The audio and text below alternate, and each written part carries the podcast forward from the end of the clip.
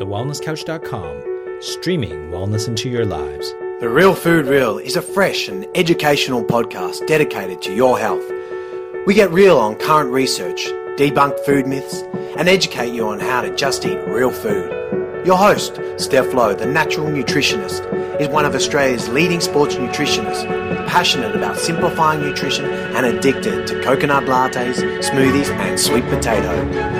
If you love the show, then please leave us a review on iTunes. Share the Real Food Reel with your friends and continue to spread the real food love.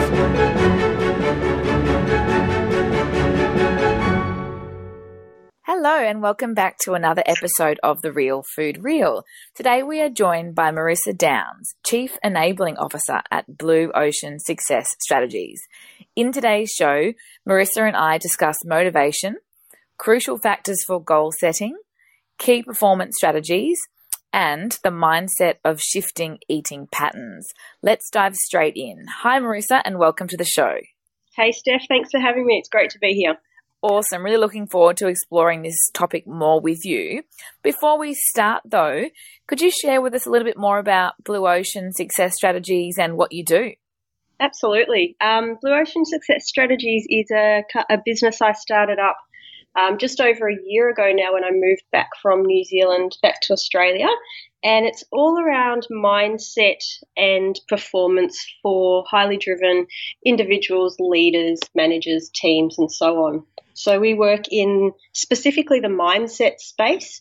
Um, around performance, but part of that is also ensuring that people have a really good understanding of the requirements of physical, nutrition, and even spiritual well-being to maximize their performance.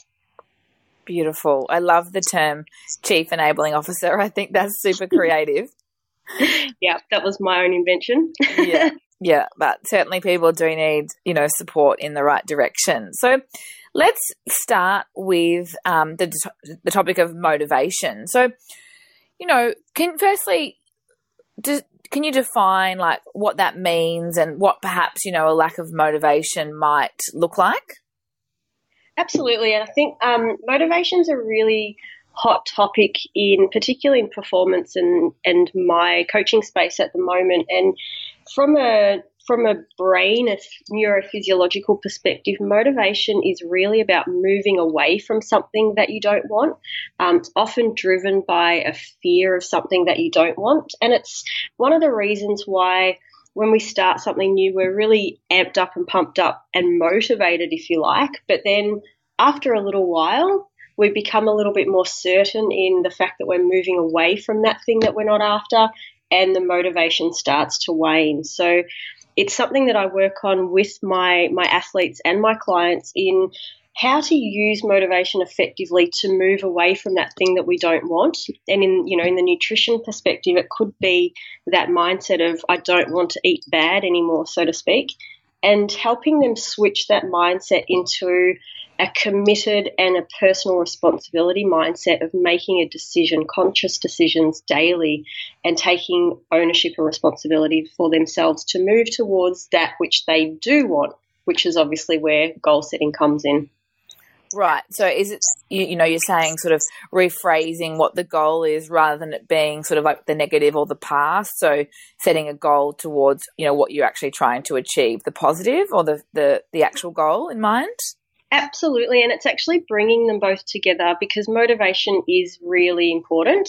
Um, you know, we we have to be able to get away from the start place, if you like, the starting point. We have to want to make a change, if you like. So whether that's a change to improve performance, a change to change habits, we need that motivation to be able to move us from that starting point, and then it's bringing that motivation into the vision and the goal setting. Um, through personal responsibility, ownership, resilience, some of those key performance um, qualities that we need to tap into. Yeah, beautiful. So then, in that line of thought, obviously, goal setting is a big part of that motivation and, and moving towards that goal. So, how do you teach someone to goal set, and, and what are the crucial factors for that? Absolutely, goal setting. Um, the way I work it is you know, there's there's a lot of talk about the smart and the smarter goals, which is essentially how we operate. But I break it down into a few different uh, steps to that model.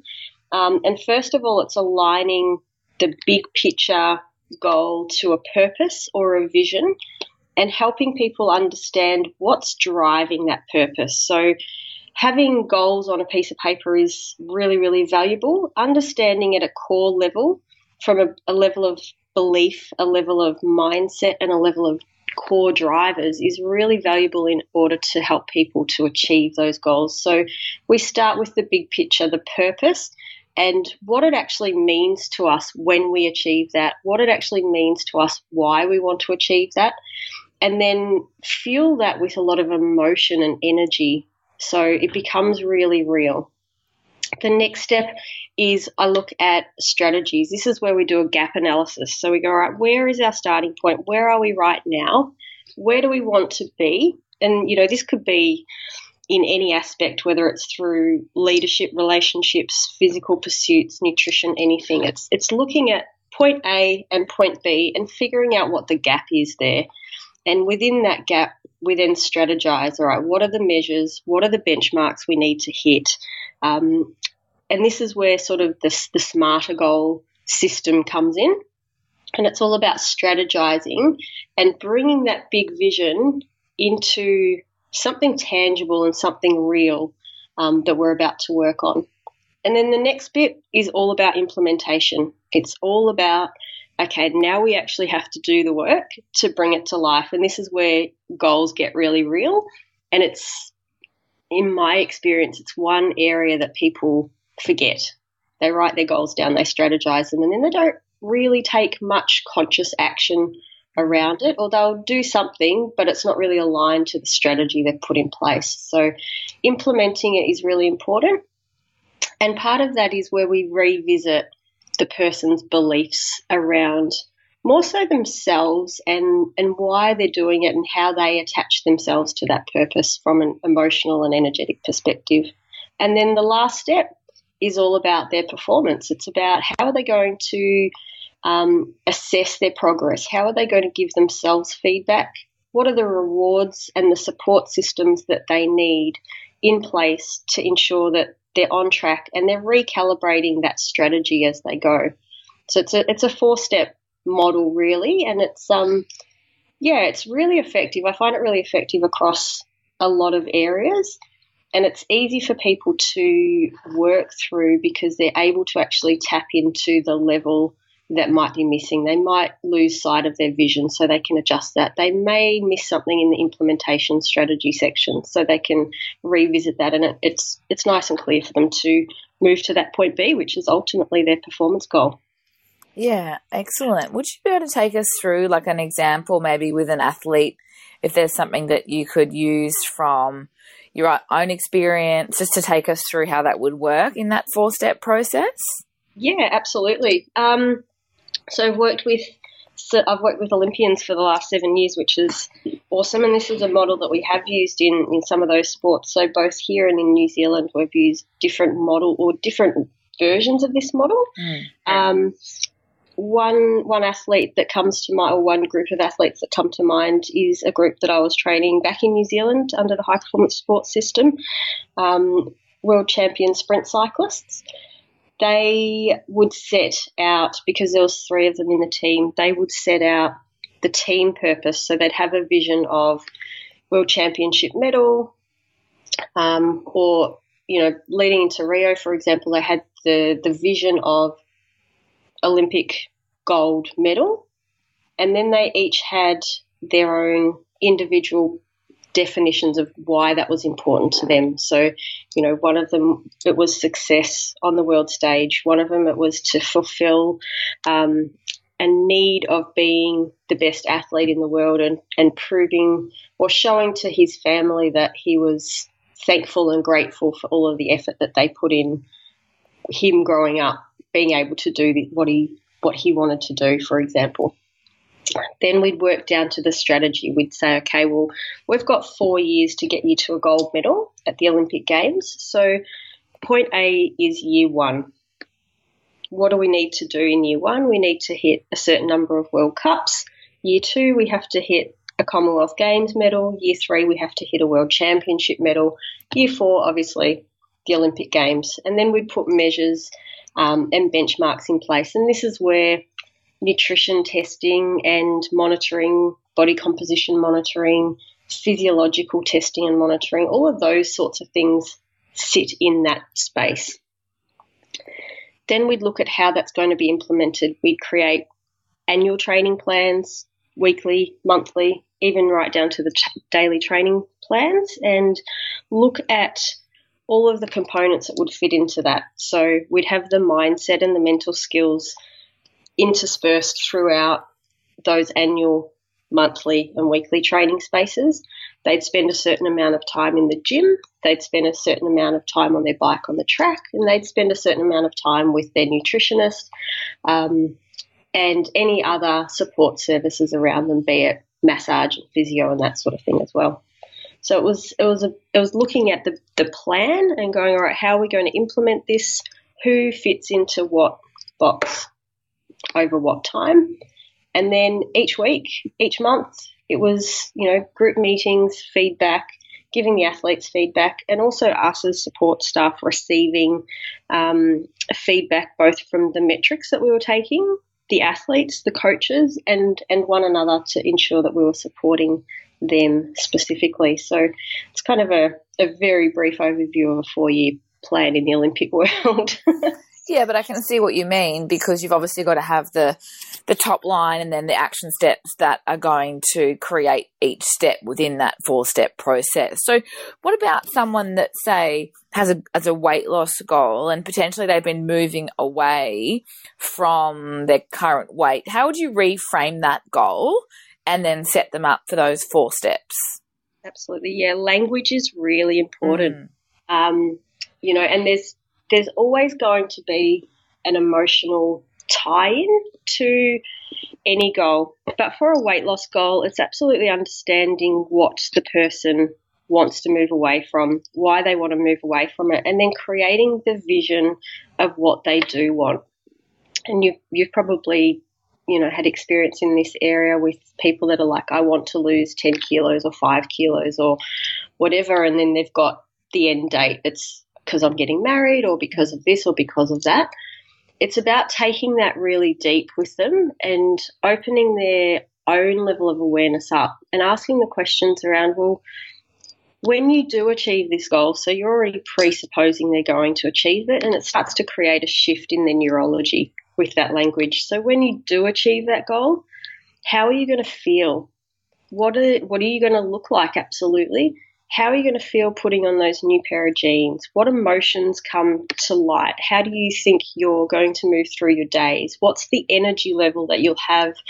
And what about your self confidence? Like, where is that going to sit? So, really digging deep into the emotional space to create a shift in their neurology is is is very very important.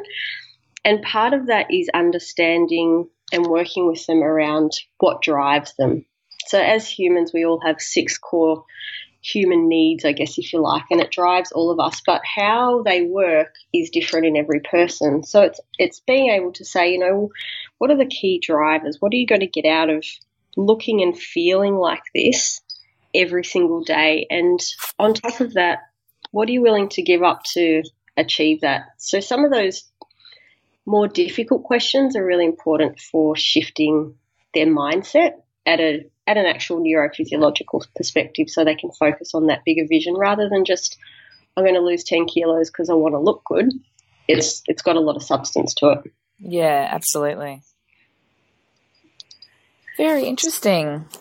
All right. So then for our athletes, I mean, you've obviously got a lot of experience here as well. So let's talk about some performance strategies and perhaps we'll break it down into training and race preparation, um, and then things like tapering and racing. But to start, let's talk about training and, and some key performance strategies around that. The biggest one that I would say, if, and this is from personal experience as well as my professional experience, the key, and this sort of links into motivation as well, the key to really good preparation and training is to ritualize what you do make make habits, create really good habits around not only your training but your nutrition, your recovery. Do things regularly and consistently, and and the more routine and the more almost boring we can make it if you like not not to use the word boring lightly but to make it really habitual that's where we're going to find the most moment, momentum so above and beyond all like having worked with elite athletes having worked with ultra endurance runners and, and mountain bikers um, the resilience the grit the commitment those things are really important but the ritual that you create whether it's getting up the same time every morning and you know doing the workout or going to bed at the same time or getting the massage at the same time each week um, those rituals are really key to success. Yeah absolutely yeah definitely and what about when it comes to getting yourself ready for race day yeah race day is always um, an interesting one and very different across different athletes and different people, depending on whether they've competed or not in the event they're about to compete in, or if it's you know the fifth time they've done it. Um, and it's the big thing, and this is something that I went through personally when I did my first half Ironman. I was with um, a friend at the time, and he was he got excited around things that were new and unfamiliar, and he got really excited about it, and I was so nervous. I was mm. like, you know, and I'd, I'd done events longer than this in a different capacity, and I just, my mentality went to nerves, whereas his went to excitement. And with with my passion for human behavior, I was like, all right, why why are we so different here? We're both embarking on, you know, the same new event, and I love what I do, and I love everything that it's made of. What's the difference? And and looking at looking at emotions and the way our brain works. Nervousness and excitement sit very next to each other on the spectrum of emotions. So it's really about being able to be mindful, mindful breathing, mindful meditation, those sorts of things are really valuable to help shift the anxiety back into that flow state of excited but calm at the same time and really ready. Um, and again, it's about focusing on the outcome in mind and trusting not only in yourself and your body, but trusting in the process that you've been through, that your nutrition was on point, that your recovery was on point, and that you've done the training. Because ultimately, race day is all about having fun and, and doing the best performance that you can have. So, you know, being able to to really get into that mindful space and bring it back to what's what's the outcome and what's the purpose and what are the emotional drivers I'm going to feel when I finish this, and and know that right now I've got it. Trust in myself 100%, and I'm going to have fun doing it. They're the keys to performance. You know, e- even on the world stage. Um, one of my snowboarders recently won the X Games, and um, one of the things he said was got to a point where he had to just stop thinking and trust in what he knew and go out and have fun, and he killed it you know so it's all about it's all about that mindfulness getting back into a, a level of flow and trusting in the fun and the process yeah, it, it really does. You know, sounds almost so simple when you break it down that way. But you know, a lot of us can get in our own way on race day, and I've had plenty of clients that you know might get caught up in things like the conditions, like the weather, for example, or um, when maybe they're speed or power output or pace or whatever it might be is not going 100% to plan. I think people can really become their own worst enemy in this kind of scenario by not being able to step back away from those external factors that are essentially, you know, often outside of your control. A hundred percent, yeah, and it is. It's that it's that need for looking for some sort of control or certainty in what we're doing, and you know, it's it's being able to recognize that. I think awareness is one of the biggest factors in being able to shift the mindset and the mentality. So being able to recognize, all right, well, I can't control the weather. Yes, my power output may be down for where my plan is, but how can I shift my focus from those extrinsic factors and bring it to an intrinsic factor of how am I actually feeling at the moment? Where am I at in the race? where am I tracking towards at this pace? And do I actually feel okay to push a little bit or am I better off staying where I'm at? So it's it's really shifting that need for certainty and that need for control from the outside world back internally and being able to evaluate, you know, and this is this is part of training, you need to practice this in training as well, is being able to evaluate where you're actually at from a physiological perspective and you know, if I have had experiences with athletes being very dependent on ergs and monitors and those sorts of things that they do lose track of where they're at from a physiological perspective, where their fatigue levels are at, where their energy levels at, and it creates concern. It creates that fear and that uncertainty that you talk about. So one of one of my my key questions, I like to ask people questions to trigger their awareness, is is often just the basic things. You know, if they're stressing about the weather, it's like, can you control the weather? And are you going to be able to start and do your best no matter what? You know, are you willing to do that? You know, when they're very aware of the fact that they can't control the weather, um, then they get to make a decision of I have to do it anyway. I've decided to do it anyway, and I'm I'm going for it. So those sorts of moving them from the outside world back into the inside world of, of what is real within their body is really important. Yeah, and I think it's also shifting the goal from being purely about a time because I think, you know, it's not necessarily the weather per se that might be bothering them. It's the fact that th- they feel like, okay, it's windy, so I'm going to be riding slower, which means I'm not going to hit X time. Mm. You know, whereas, you know, if that's not the only goal you have, then there's so much more along the way that you can celebrate in terms of what you get out of that race day or that event.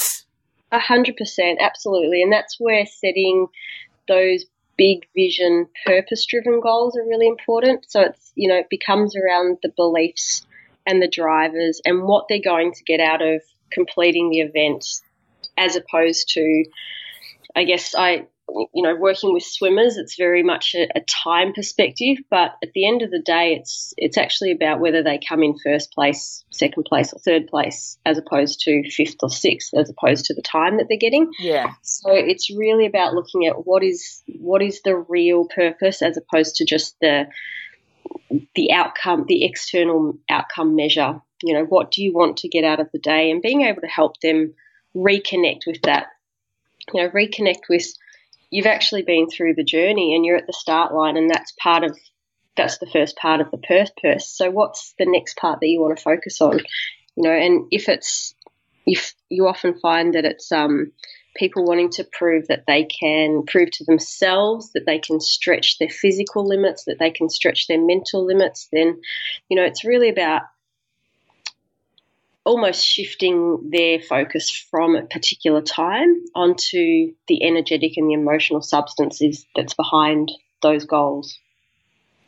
Yeah, I agree. And yeah, not just being time focused. It's similar with, you know, the athletes that I work with. Um, you know, looking at where you sit within your age group is a much better outcome than a time, which can be dependent on so many external factors so true. Absolutely. Yeah. You know, it could just be that everyone's having a really crap day and everyone does a bad time. It doesn't mean that you're any worse or any better than anyone else. And, and the opposite is true. It could be everyone's on and has a great day and you annihilate the time you set for yourself. So, you know, it's, it's, it's really important to be able to monitor. Um, and I would suggest that this is probably similar with, with nutrition as well. It's really a, important to be able to monitor your own mind state and your own emotional state and your own physical state to make decisions throughout so you're actually achieving what you're setting out to achieve that's not just driven by time. Yeah. It's almost like um it's the time the time thing's almost like a money goal that people set, you know. And often, you know, people are just people like money, but they they tend not to be really motivated or driven by money. There's always something deeper to it. So they wonder why they sabotage their goals when they just set a really superficial type of um, outcome, which, you know, time in races, particularly longer distance races, triathlon, those sorts of events, um, you know, time becomes really, really innocuous almost like it's it's sort of it's a goal but it's it can't be the be all and end all because there are so many variabilities right? So it's to keep you going it's what's un, underpinning that that time. Is it to better your own time? Is it to compete about yourself to compete with yourself? Um, and when it comes to competing with yourself it's all about the journey and what you're getting out of it. Yeah what you learn about yourself along the way. Yeah yeah yeah and the different ways you learn to push yourself to complete an event. I remember when i did my first 100k oxfam trail run because we didn't want to walk it we decided to run it. Um, it was you know we had a goal a time goal set but through, you know, by K40 or K50, you're like, okay, now I just want to finish it in one piece. And by the 75th kilometre, you're kind of like, okay, now I actually really just want to finish alive, so to speak. So your benchmarks change a little bit, but the driver still stays the same. It's all about, you know, how, how far can I stretch my body and my mind and, you know, what challenges can I overcome in that process? Yeah, I completely agree. So you've spoken about mindfulness um, a little bit. So talk to us more about how we can use this skill in our training and in regards to our nutritional choices. Mm, absolutely, it's it's really big the mindfulness um, strategy in the psychology world at the moment, and and through both elite sporting worlds and business, corporate. There's a, there's a lot of businesses taking up you know, mindful meditation at the start of the day, that day at the moment, which is really good. And it's helpful to, well, it's helpful for many reasons, but it really gives us back a centered feeling of self. It puts us back in the driver's seat of who we are and most of all, how we respond to the emotions and the external factors that come up in our day to day life. It increases our awareness and it enables us to be able to tolerate, I guess, perturbations from the main track, from what we think is going to happen. It, it gives us that space, if you like, to sit back and almost analyze, but at least question okay, well, why am I feeling this way? Do I need to react? Um, based on a, an old habit, an old pattern, and then wonder why I did it? Or have I actually got the space now within me to respond to a certain thing? Food's a really good one. You know, the, the emotional eating um, title that, it, that often goes with people's, if you like, eating habits. Um, mindfulness gives you the space, like be even just five minutes of mindfulness in the morning or just making a, a space to have your food, like actually sitting down and ritualizing your eating habits creates that space for you to really tune into your body of what food you actually really enjoy, um, what food you know is nourishing you, and even to the, the space of satiety, you know, not overeating and binge eating and those sorts of things, till all of a sudden you're like, oh gosh, I've eaten too much and I feel a bit ill. Having that mindful practice allows that space and opens the awareness from a mental perspective to really tune into your body and assess what's going on in any given situation. And similarly with training, um, it really helps you to set your intentions which will guide you through the session or the day, and it allows you to focus your attention in the right place. So, the attention of that intention of what you want to achieve in a certain session, if that makes sense. Yeah, I agree. And I think that awareness is really important when it comes to food choices because, you know, we live in a society where we forget to prioritize what we put in our mouth and we eat, you know, either standing up or over emails. And, you know, we have all these goals with regards to what we want to achieve from a health point of view, but we almost forget to connect the dots with how important those food behaviors are. Mm, yeah, 100%. And that's where, with the, um, with the goal setting strategy I use, the ESIP strategy, the implementation is really important, and that's where mindfulness does come in. Because, yeah, you're right, we have goals, but often we don't sit down to think, well, what do I need to do to achieve them, and what do I need to stop doing them, stop stop doing that is actually inhibiting my success. Because ultimately, everything we do, from brushing our teeth to the bigger things in life, is a strategy. It's a pattern. It's a it's a habit or a ritual that we've created somewhere in our brain's neurology. So it's to break those patterns um, is definitely about awareness first and foremost, and being able to recognize when we you know, when we are eating over email or, you know, when we're eating on the run, especially it's such a, you know, instant gratifica- gratification and convenient world, it's about really slowing down and going deep mentally and emotionally, but also making space with time and saying, you know what, I'm actually going to not check my emails for just 10 or 15 minutes while I eat my food because, you know, the emails are still going to be there. Um, and creating that space, creating space for anything is super, super important. But understanding that the the things we do do are because we've created habits from them, and um, being able to raise that awareness is the first catalyst to change, um, to help us shift those habits to more resourceful and sustainable ones that are getting us the outcomes we want. Yeah, for sure. So have you got some other strategies that you teach in, t- in terms of the mindset required to shift eating patterns or what we can actually do from a practical sense? Yeah, I often um, I often speak to people around their so just a brief. So with your beliefs, beliefs are convenient stories that we've created that really drive how we do anything in our world. But there's five layers of beliefs from our global beliefs through to our identity, right down to these rules that we create about things. So, particularly with mindset um, and eating, I like to coach people on understanding, first of all, why they have a particular goal and then understanding why they haven't achieved that yet. And it's as simple as asking yourself, okay, well, why haven't I achieved what I set out to achieve yet? What have, what am I doing that is stopping me from achieving that goal? So that's the first strategy is being really aware of the things that are not creating success in eating. And then the second thing is looking at how food is attached to our identity because our identity is a really strong driver of what drives us to do what we do. So, is are our eating habits based on an identity of self doubt? Are our identity or our, are our eating habits based on our identity of my social life is eating food with friends as opposed to going for a walk with friends. Like where where does food fit into our identity? And when we can have a look at that, we can ultimately take responsibility for the things that we're doing that are not helping us succeed.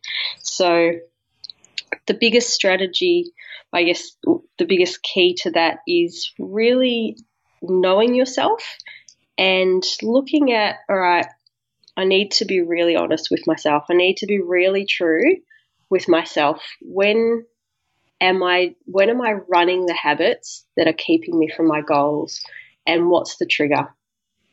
And often it will be um, there's all different types of triggers, whether it's stress or tiredness or loneliness or excitement, um, whatever those triggers are, it's being again mindful of those triggers and saying, all right, well, the trigger is this, the outcome is I look for, whether it's chocolate or alcohol or whatever people look for, and then making a conscious decision to shift that. And, and conscious decisions and commitment are the, the two biggest strategies that create habits and rituals that and that leads to performance and success really. And the, the misnomer of the 21 days to make or break a habit needs to be tripled. It's actually about 63 days to create a habit. So it's about really setting your mind to that longer term lifestyle shift and just making daily choices, making daily commitments to this is my intention. I'm going to eat great food and that looks like whatever Steph has given me, and and choosing that daily. The second part of that is then acknowledging yourself for the work that you're doing. Like I think we don't celebrate our successes and we don't acknowledge ourselves well enough in Western society, and that's a big part of where our self esteem comes from. So, you know, being able to do great things, create great strategies, and acknowledge and celebrate that is really important. And then, you know, the flip side is if we sort of fall off the wagon, making sure, first of all, we're jumping off the wagon, we choose to jump off the wagon, we're making a conscious decision to do something outside of the scope that's getting us to where we want to go whether you know and in the eating space it could be consciously choosing to you know what i'm going to sit down i'm having you know a piece of cake today i'm choosing to do that and when it's a conscious decision then we tend not to beat ourselves up over it which is another driver to moving us away from the success that we're wanting. So i guess to simplify that because that was a lot of talk is you know be aware make conscious decisions around what you do want to do and what you don't want to do, but really understand your triggers, understand what triggers you to want to, I guess, deviate from what's taking you in the place of where you want to go and, and make a great decision around that.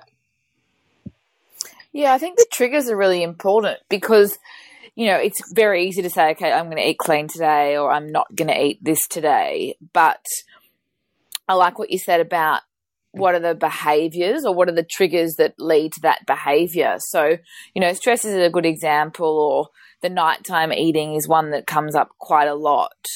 Um, mm. Um, so I think, you know, just simply not eating at night is not necessarily the answer when it's something that you've done for so long. So putting in a new behavior to replace that and obviously then practicing that behavior is what's going to enforce the you know the the longer term goal.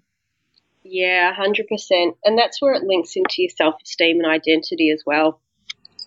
Because it's it is about it is about almost reconnecting the strategies you're already running but with more resourceful outcomes. So yeah you're right. It, instead of not eating or eating you know something that's not great for you it's about making that conscious decision of you know what you know if i'm when I become the person who's fit, lean, running ultra marathons, whatever the goal might be, when I become that person, what are the habits that I'll be running and what things will I have let go of? So it could be the habits that I'll be running is if I do need to eat at night, it's something really, you know, resourceful, it's healthy, it's nutrition, it's fueling me, it's helping me repair, it's helping me recover, and it's adding to who I'm becoming as opposed to pushing me back a step. Yeah, yeah, absolutely. And those making, making a better choice. Yeah, and those behaviors are, are where you start to create rituals or habits. Yeah, I think that's a really important point to remember that you can obviously make that choice. And then, you know, whilst initially it can be quite challenging to keep making that choice when, of course, you know, we'd rather the cake or whatever it might be. Mm-hmm. Um, but understanding that, you know, it is up to you to make that decision as to which choice is going to move you towards your goals and that you know being okay with the fact that it's not easy necessarily straight away. But mm-hmm. we forget that you know we can liken these beha- habits or behaviors to many others. You know you don't walk into a spanish class and start speaking fluently. So why should we expect to you know find making a better choice at night a habit straight away. I mean, it's not going to be. It's going to take a bit of work until you start to make it more subconscious and habitual. Absolutely. Yeah, and that's a really great analogy and that's you know, it's it's something that rings true across so many avenues and so many aspects of life with goal setting is it does take time and it's a process and it's an evolution. You know, and one of the I think one of the biggest things that has helped not only athletes but some of the more like the business owners and the leaders that I work with is being able to help them get to a place where they can choose consciously what they're going to do. And in the food space, it's it's almost it sounds a bit counterintuitive, which you know that sort of happens with life and success. Really, the things that you don't think are intuitive are often the things that get you the results. And it's you know when I say fall off the wagon, it's actually choosing to stop the wagon and jump off. It's actually saying, you know what, I'm going to choose right now, consciously, to eat that cake or drink that wine or whatever it might be. And when you start to make conscious choices around the things that are not moving you in the direction ultimately of your dreams, if you like, um, you start to stop choosing that. You start to go, hold on, I don't actually want the cake. Why am I choosing it if I don't want it? You know, and you start to realize where the habits lie. And that again, that that again just starts with language, like literally putting the I consciously choose or I now consciously choose to, you know, whatever it might be, eat, drink, other. Um, it starts to help people raise their own level of awareness to what they're doing, and and that in itself helps them question why they're doing it. And when it's not aligned, it's much easier to not choose that. I used to love eating you know, whole, almost whole tub of ice cream after my long runs in the bush when we were doing sort of 40, 50k runs. I'd come home and be like, oh, give me ice cream. I just want ice cream. And it wasn't until I started choosing that, it was like, I actually, I'm choosing to eat this and a lot of it. And I started to realize, hold on, I actually don't really even like it. Like, why am I eating it if I don't actually really even like it? You know, so I hardly eat it now, which is, you know, it wasn't through beating myself up or working really hard to avoid it or, you know, try and substitute that with something else. It was literally the realization of why am I eating something I don't like?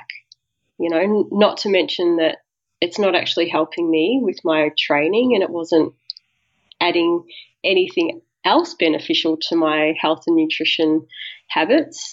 But when I was like, oh, okay, well, I don't like it. Well, that's just silly. I don't need to eat it anymore. So it was through that conscious decision of, first of all, choosing it and real- realizing that I don't need to choose it anymore.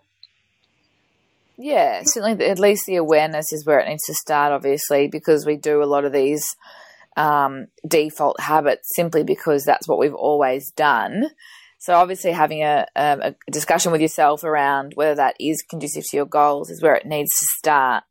And I think that self awareness ongoing is really, really important because you know that's how you can keep fine tuning those goals because they won't necessarily be static at all. Mm, absolutely, yeah. Nothing's nothing's ever static. Um, everything's everything's always moving. Everything's always dynamic. So it's it's about how you decide to move with that and direct that that movement in the direction that you want to, to be moving in, if you like.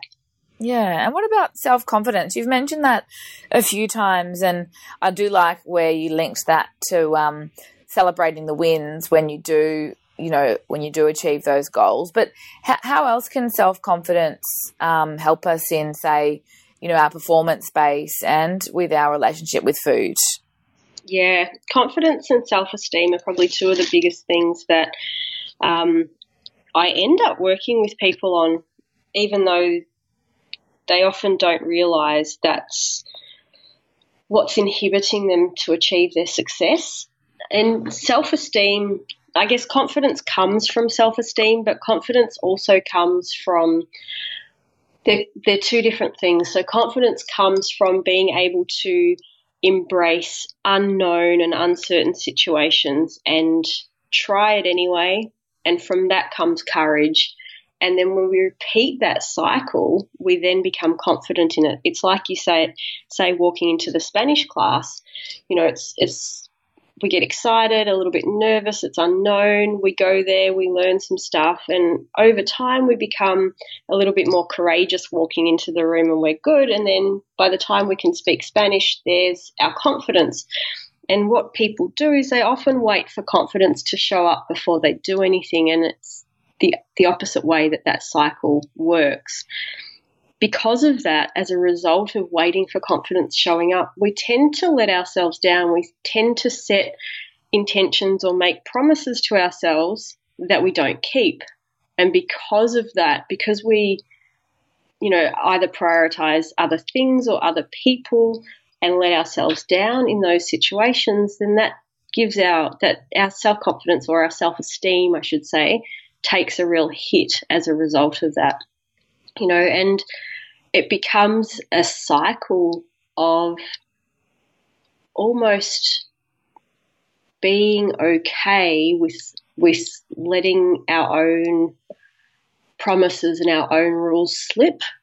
And as a result of that we start to make excuses for that. So it's this constant beating down of our level of self-esteem and ultimately it it does inhibit us from achieving whatever it might be whether it's creating a new habit or you know success on the world stage there needs to be an element of trust in yourself. There needs to be an element of belief in yourself, and there needs to be a really big element of self responsibility, personal responsibility, and commitment to oneself. You know, and that's in terms of nutrition and eating habits.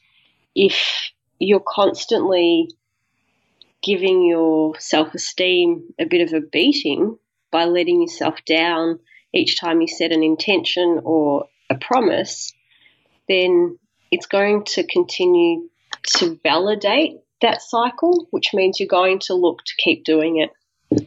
So it's really about being okay with filling yourself up first. It's being okay with loving yourself, with acknowledging yourself for the little wins.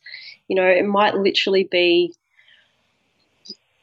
I was going to go and eat three Tim Tams, but I put two of them back and I gave the packet to someone else. Like little wins like that. It's it's really celebrating those. It's acknowledging those and putting those in the memory bank to start to fuel our level of self belief, and that then in turns in turn moves into that that courage and confidence cycle. So it's a really strong driver. And in the Western world, um, you know, without blaming Western society and all of that sort of stuff. But in the Western world, having traveled to some other cultures, we really don't celebrate our success as well. We really downplay it um, because of the fear of being judged or criticized or, you know, all of those sorts of things, which that's another that's another conversation altogether. But um, being able to set yourself intentions for yourself, committing to yourself and taking personal responsibility is how you build a really solid self esteem, and that will drive your level of confidence and then your level of performance on the day. Like imagine imagine an athlete getting to the start line at an Olympics and they they don't back themselves. They don't trust in the work that they've done over the last four years. You know, you can predict the outcome of the race instantly, right? Yeah. So it's about every day, like, you know, those days where it's just hard to get up and train. You know, you're sore and you're tired, but you do it anyway. It's it's those days that you go, I did so well today, you know, and yay me, good on me. Like I'm really proud of myself for doing that and really owning that confidence. Like it doesn't have to be arrogant confidence. It's mm. just that deep inner certainty and knowing that, you know, A, you're valuable as a person, as a human being anyway. And what you did today was outstanding and well done. Like being able to to give yourself that acknowledgement is really, really valuable. Yeah, I love that. And I think certainly something where yeah, we we don't do enough of, and it does. It really changes the whole outcome. And I think you know a degree of fake it till you make it can apply here as well because you you know maybe it is your first race, like you were speaking about earlier. Um, but you know, being nervous or self depreciating is obviously not going to be really helpful. Um, and you know, you, you won't have that evidence until you finish the race. So it's about setting yourself up with those beliefs to before you can collect the evidence. Absolutely, yeah, and trusting in trusting in what's unknown and uncertain, because really, you know, control is an illusion, right? What we know, the outcomes, it's always an illusion. It's what we think is going to happen, or a perception, or you know, even our fears. It's all a perceived um, fear or threat or danger and those sorts of things. So it's really, it is really trusting in the unknown, even when you haven't got that full trust and that ref those reference points to believe and trust in yourself yet. It's it's embracing the unknown, it's embracing the process and and going with it rather than resisting it. And I think there is an element of yeah, fake it till you make it for sure. I think part of that is being able to maybe reframe that to um, you know just just do it until you make it because there's there's an element of unconscious um, belief that goes in with the faking it and not believing in ourselves because it's because of the language we use around it. But it is it's just it's trusting in the process and and going for it anyway. You know, looking at it as a big adventure and you know knowing that whatever happens happens and whether it's a great outcome a good outcome or a not so great outcome that you'll be okay that you'll deal with it you'll grow from it and you'll learn from it and take all of that great stuff into the next experience because it's often it's often the things that don't go right that we learn from. So it's about looking at it from both sides of the coin and going, you know what? Either way, if it's a race, you know, if I if I hit my goals and I smash my goals, it's going to be great. And if I don't, I'm going to learn from it and grow from it, and I'm going to enjoy the process anyway. Um, and that sets you up to succeed more than the opposite of, oh my God, I can't control this. This is too hard. I'm freaking out. I can't do this. And, and those sorts of inner self talk. Yeah. That, that sort of inner dialogue. So it definitely all starts with language, doesn't it? Oh, so powerful. Yeah. Our internal dialogue is so, so powerful. And then when we vocalize that, it becomes so much more tangible and real. So, you know, I often say to my clients, how do you how do you talk to yourself? Like, do you talk to yourself like you were your best friend, or do you talk to yourself, you know, like you're an enemy, and you know that you're really hard on that person all the time? And when people think about that, like, oh wow, okay, yeah, I shouldn't talk to myself like the yeah. way I. Um, so powerful, you know. It's it's it's something that I don't think we're taught in schools a lot. I think you know the education system is changing a little bit, but it's definitely not something that is promoted that you know positive self-talk and being real but positive at the same time and, and being okay with either outcome is it's really valuable as well. It's it's looking at it and going well what can I do? What do I know? And how can I really step that up? And knowing that if it doesn't work then we'll process that if and when it happens as opposed to creating it before it happens. Yeah, stopping those stories. Yeah, yeah. Yeah, absolutely. Excellent. So, just I think in terms of some homework for our, our, listeners, I'd love really just for them to have a little bit of a takeaway. So, why don't we do just a, a summary there of um, the the goal setting and, and taking that forward into uh, what else we've discussed today. So some of the things that you mentioned around um, the so choosing the goal that you know moves you towards your vision. So the language is rather than I need to lose weight, it's something like um, how would you rephrase that? I would reframe that, and obviously, you know, if it if it is a weight loss goal, I would reframe that around I I will using using necessity based language. So I will feel great. Look, you know, if it's a male or female, I guess I will feel great. I will look look hot and sexy. Like embrace that stuff, right? I will I will feel um, like I want to bounce out of bed every morning, and I will feel proud of eating raw, whole, nourishing, colourful, nutritious food. I will feel certain and confident in myself for being able to choose when I treat myself.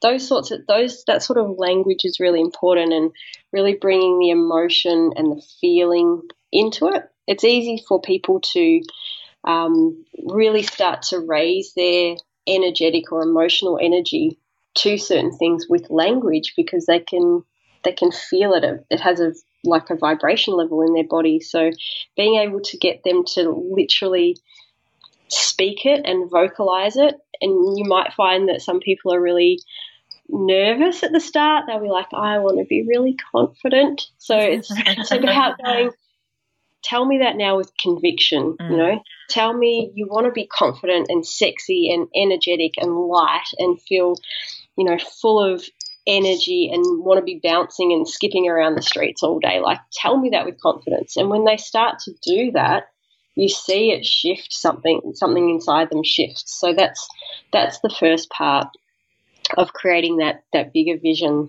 that purpose behind the weight loss you know because weight loss becomes one strategy right it's the nutrition that makes them feel great because they're eating much better, higher vibration foods as well as the weight loss. And then on top of that, it's the activity that they do as well. They're moving their body. So it's all of these components coming into this, this goal. So I'd re- reframe it with a really confident, high vibe, energetic, and emotional language around it. Spoken language and written. Yeah, I think the same thing can definitely apply for a performance goal. Like, you know, putting some detail into it, just like your answer there, which wasn't just a statement necessarily. It was lots of different factors and feelings and outcomes. So I think being able to spend the time to brainstorm the goal, um, you know, super useful for performance situations as well, because you want to, as we said earlier, move away from it just being about the time, but looking on at what else you're going to achieve throughout the training and on race day and what the other outcomes are that mm. you are hoping to achieve. A hundred percent. And and one question that people can your listeners can keep asking themselves to really get to that higher goal is for what purpose? You know, for what purpose do I want to lose five kilos? For what purpose do I want to feel good after losing five kilos? For what purpose? You know, that chunks up the goal to something bigger and much more, I guess, emotive than, you know, the moving away of losing five kilos. So, for what purpose is really, really valuable to, to do the big picture and then asking themselves when they get to that smaller picture, how specifically will I feel? How specifically will confidence, when I'm more confident, play out in my day to day life? How specifically will that play out in my relationships? So, really adding both big picture and small picture substance to it creates a really solid, substantial goal. Yeah, beautiful. And then you mentioned about um, obviously what drives you. So looking at, you know, what are the key drivers to achieving that goal and what you're potentially willing to give up to achieve this, which I liked because, you know, you, there obviously needs to be a change that occurs for you to achieve that goal because, you know, what you're doing at the moment is probably not getting you there necessarily. Um, and then also, I think, you know, the, the actual writing down those triggers to maybe what isn't working and then allowing yourself to celebrate those wins when you do achieve those mini goals is a really, really great place to start. Yeah, absolutely. You know, what do you want? How bad do you want it? What are you willing to give up for it? What are the triggers of those things that you need to stop? You know, and and what effort are you willing to? It's all, it's almost what what price are you willing to pay for it? You know, there's this universal law of um, cause and effect. So, you know, wishing, waiting, and hoping for the goals to fall in your lap is not not going to happen. So, what are you willing to pay for it? What energy, what effort are you willing to put into it? What are you willing to give up for it? Is um, yeah, is very very powerful. Yeah, amazing. Yeah, amazing. Lots of take homes for everyone today, I believe. So tell us more about where um, our listeners can find out about you and certainly if they're looking to um, get some more personalised support. Yeah, awesome. Um, I have a website which is under construction at the moment, okay. Um, but they can go to it. It's www.bostrate E-G-I-E-S.com.au, so bosstrategies.com.au. Otherwise, I'm on Facebook. A lot of the work that I, I do is through Facebook. So again, the, the Facebook page is Boss Strategies, um, or they can find me at Marissa Downes on Facebook. Excellent. Head to the show notes team. All the links will be there for you to access. Thanks so much for being a part of the show, Marissa. It was great to chat with you. Yeah, I appreciate it. It was awesome to chat to you. This has been a production of TheWellnessCouch.com. Check us out on Facebook and join in the conversation on Facebook.com forward slash The Wellness Couch. Subscribe to each show on iTunes and check us out on Twitter. The Wellness Couch, streaming wellness into your lives. Whilst the Wellness Couch presenter endeavor to provide accurate and helpful information to their listeners, these podcasts cannot take into account individual circumstances and are not intended to be a substitute for health and medical advice from a qualified health professional. You should always seek the advice of a qualified health professional before acting on any of the information provided by any of the Wellness Couch podcasts.